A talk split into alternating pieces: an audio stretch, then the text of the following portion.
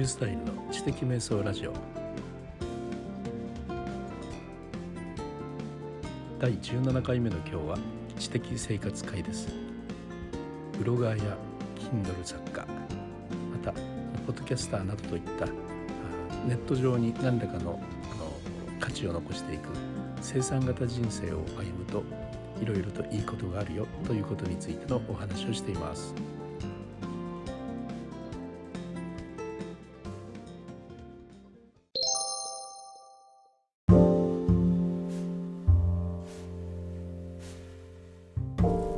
はい、おはようございます。えー、リュースタイルです。え今日はですね、また DR07X にピンマイクをつけてですね、車での移動中に喋っています。えー、っと昨日まで2日間ですね夜のポッドキャストに新しく買った手話の MV5 というコンデンサーマイクを使って、えー、録音をしました結構ですねあの改めて、え、自分でイヤホンとかつけて聞いてみるとですね結構いいなとまあ臨場感あるなと近くになんかいるような喋り方になってるなと思いながらね聞いていたところです。で今日はですね、あの移動中なんで、あのデジタルレコーダーですねに録音してそれを、あの PC に取り込んでという形になります。これはなかなかあんまりやらないことなんですがもうポッドキャストを今回初めて、えー、っと17回ですか今回初めて、えー、それをやります。まあ、あの前にも言ったかもしれないけれども、うん、手をかけるのが嫌いでですねもうモバイルでできることはモバイルでやっちゃえというのが一番私の大好きな考え方なんですけれども、まあね、YouTube にしてもあのポッドキャストにしても手をかけるのが嫌いだというとんでもない、えー、ポッドキャスターであり YouTuber であるわけですが、まあ、自分はあの世の中全部みんな YouTuber とか世の中みんなポッドキャスターとか世の中みんな Kindle 作家とか騒いでますので、まあ、そうなるためにはですねみんながね素晴らしいあのコンテンツを作れるようになる必要はないというふうに思ってるんですね。もうあのブログにもね本当に手をかけ時間をかけた素晴らしい記事というのはもちろんありますけれどもほんの23行のね日記のような記事があったって全く構わないわけで。ですから、まあ、私自身はですねあのまああのいや言い訳でも何でもないんですけれどもやはりあの、ね、あの手をかけないで済むところはかけたくないということで、えー何かで録音しといて後でパパソコンに入れてなんていうこと自体がねもう一手間二手間かかること自体がね 僕ダメなのでねあの面倒くさがりなのであまりやらないということですね。まあ、でもやるやる方法としてはもう手に入れているので、まあ、あの仕方がない時はやらなきゃしょうがないなというふうに思ってますね。初めはですねあのこれあの僕の使ってるこのねあの DR07X は PC とつないで SD カードモードにしてですねあのファイルを PC 入れるんですけれどもあの iPhone ともつなげるようになっているんですよ。でそれはあの何かというとねあのカメラキットってありましたね USB で接続できるねあれにあれを接続して iPhone につなぐことで、うん、直接 iPhone に喋って入力できるということがあったんですね。でそれで最初は実はそれをやろうとしたんですね。ところがなんかや音がやたらおかしくてね全然ダメだったんですよ。でまた SD カードだから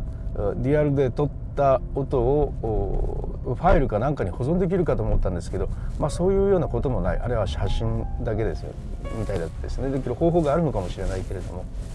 まあ、そういうことでですねちょっと無理かなということで思ってたら今度手話のマイクが見つかったので、買って大満足してるというわけなんですね。直接取り込みたい派ですね。でももうちょっと仕方がないので今日はデジタルレコーダーに撮っているというわけです、一旦ここで切ります。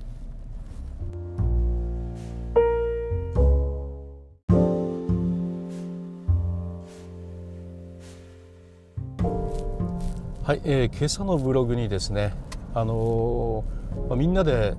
ブロガーや YouTuber や Kindle 作家やポッドキャスターやそういう生産型の人生を歩もうじゃない歩もうじゃないかという記事を書きました。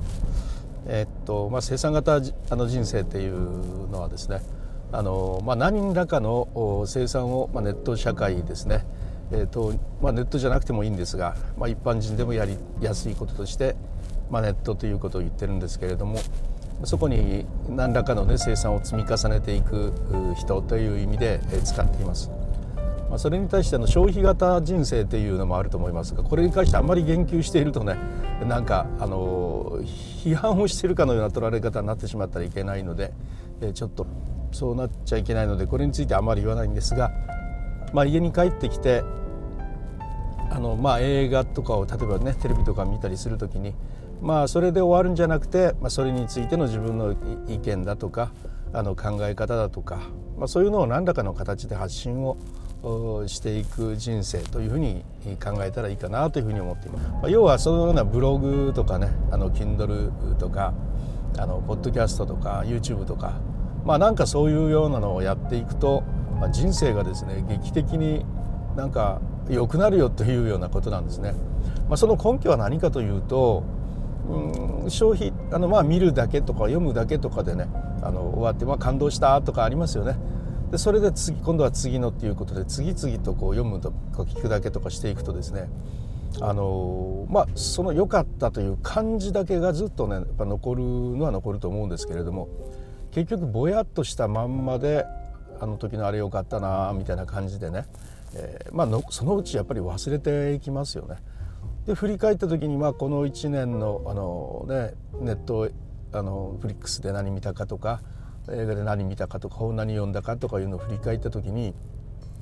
まあ、あのメモをしたりそこから小さな知的な生産をしていなければ、うん、やっぱり、えー、あのぼやっとした感覚とか思いとかだけで、えー、来てますのであのぼやっと何が書いてあったかすら忘れてしまうというような私もそういうような本がねたくさんありますよ。ところがこれで何かねあのそれをメモにした上で自分の知見などを書き加えておくというようなことをするだけであのそこに本を読んだその時の自分なりに理解したことがもう確定ポイントとしてきちっと刻まれ刻み込まれますよね。メモにも残ってるし言語化した上ことなので脳にもねやっぱあのきちっとやっぱ残っていきますよね。そういうことがあってあの自分のこれまで生きたことの中に確定ポイントがたくさん残っていく当然密度が濃くなりますよね。そういう意味であの、まあ、ぼーっと感覚だけで残っているものときちっとしたあの言語化されたものとして残っているものとしたらですね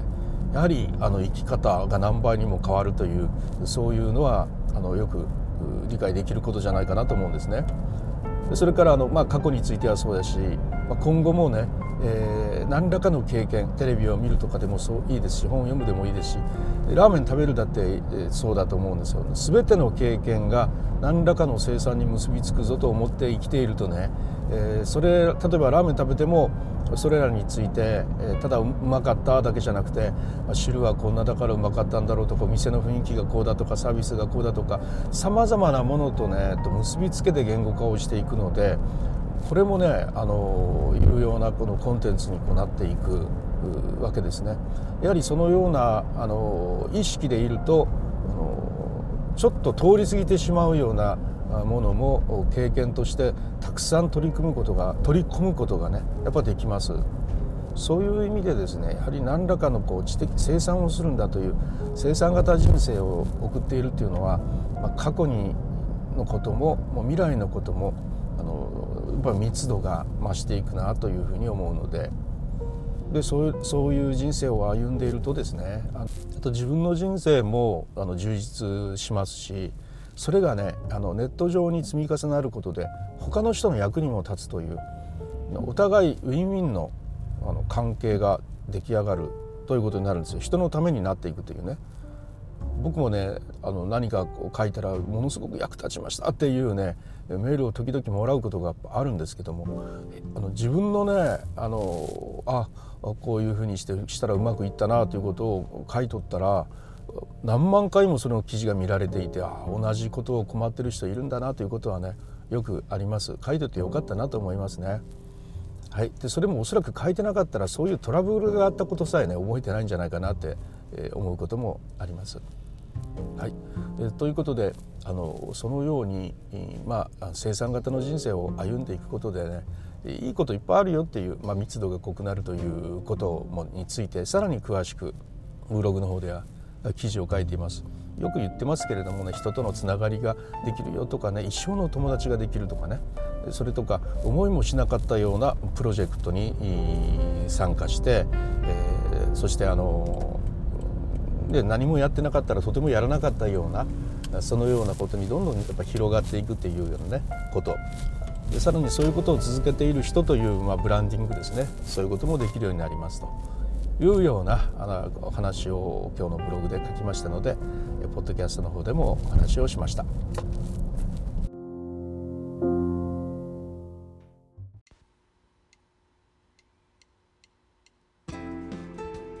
い、17回知的生活会。生産型人生でいこういかがだったでしょうか？今回知的生活会という新しいカテゴリーがまた生まれてしまいました。このカテゴリーでは読書だとか生き方とかそのようなあのことについて、えー、話をしていこうかなというふうに思っています。えー、あのハッシュタグ知的瞑想で、えー、SNS とで話題にしていただければありがたいです。それではまた。